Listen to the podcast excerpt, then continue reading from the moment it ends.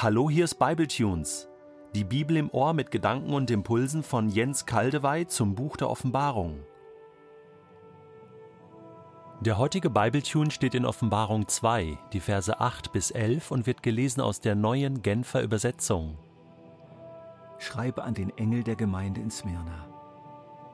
Ich weiß, wie hart du bedrängt wirst und in welcher Armut du lebst. Eigentlich bist du aber reich. Ich weiß auch, wie sehr du von Leuten verhöhnt und verleumdet wirst, die sich zwar Juden nennen, aber in Wirklichkeit eine Synagoge des Satans bilden. Doch du wirst noch mehr leiden müssen. Es wird so weit kommen, dass der Teufel einige von euch ins Gefängnis werfen lässt. Das wird eine harte Prüfung für euch sein, und ihr werdet zehn Tage lang Schweres durchmachen. Lass dich durch das alles nicht erschrecken. Bleibe mir treu, selbst wenn es dich das Leben kostet. Und ich werde dir als Siegeskranz das ewige Leben geben. Wer bereit ist zu hören, achte auf das, was der Geist den Gemeinden sagt. Dem, der siegreich aus dem Kampf hervorgeht, kann der zweite Tod nichts anhaben. Auch hier stellt sich Jesus wieder in einzigartiger Weise vor der Erste und der Letzte, der der Tod war und wieder lebendig wurde. Du weißt, was ein Stehaufmännchen ist. Du legst es hin, du hältst es am Boden fest, aber sobald du es loslässt, steht es wieder auf.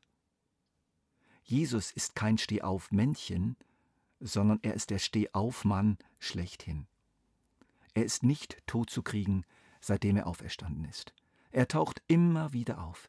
In China hat man versucht, ihn zu unterdrücken mit aller Gewalt, und er ist immer wieder aufgetaucht.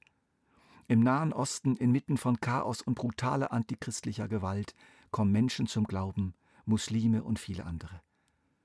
Am Schluss wird Jesus für alle Menschen aus der Versenkung auftauchen, der Erste und der Letzte. Vielleicht empfindest du mehr oder weniger, dass Jesus in deinem Leben wie tot ist, wie im Grab. Er meldet sich einfach nicht mehr in deinen Empfindungen und in deinen Erfahrungen. Sei ermutigt, sei getrost. Er lebt immer noch und er wird auch für dich wieder lebendig. Er wird es dir zur rechten Zeit zeigen.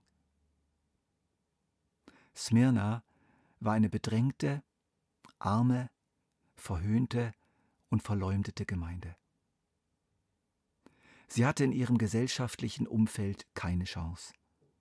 Sie war ein Nichts.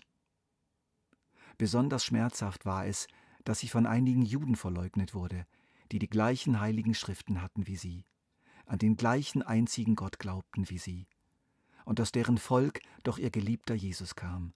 Das tat weh. Von den Gottlosen und von den Frommen wurde sie abgeschrieben und verachtet.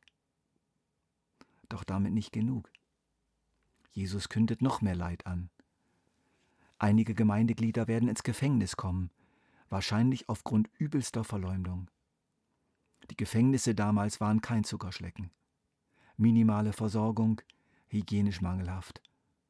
Ohne unterstützende Besuche und ohne Zahlungen an die Aufseher konnte man schnell schweren Schaden nehmen. Zehn Tage soll das dauern. Vermutlich eine symbolische Zahl. Die besagt, es ist eine Zeit, die vorübergeht eine Zeit, die schwer ist, aber von Gott abgemessen ist. Es gibt solche Zeiten im Leben von Gemeinden und im Leben der Jünger. Gott lässt sie zu, aber er misst sie ab. In einem alten Lied von Paul Gerhard heißt es, stört euch nicht an der alten Sprache. Willst du mich kränken, mit Galle tränken, und soll von Plagen ich auch was tragen? Wohlan, so mach es, wie es dir beliebt. Was gut und tüchtig, was schädlich und nichtig meinem Gebeine, das weißt du alleine, hast niemals keinen zu sehr noch betrübt. Wie stellst du dir Jesus vor?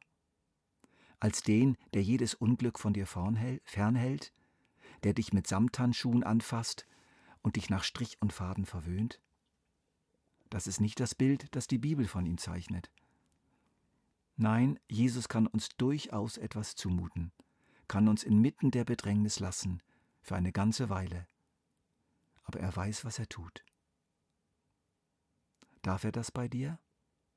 Hat das Platz in deiner Theologie? Was sollen wir denn machen, wenn wir aufgrund unseres Glaubens so richtig angefeindet, fertig gemacht, bedroht, für nichts geachtet werden oder sogar so richtig schwer leiden? Oder in anderer Weise schuldlos in Bedrängnis kommen? Hören wir auf Jesus. Lass dich durch das alles nicht erschrecken. Bleibe mir treu, selbst wenn es dich das Leben kostet, und ich werde dir als Siegeskranz das ewige Leben geben. Das ist keine Option, das ist kein Vorschlag, sondern eine Anweisung, der wir zu gehorchen haben.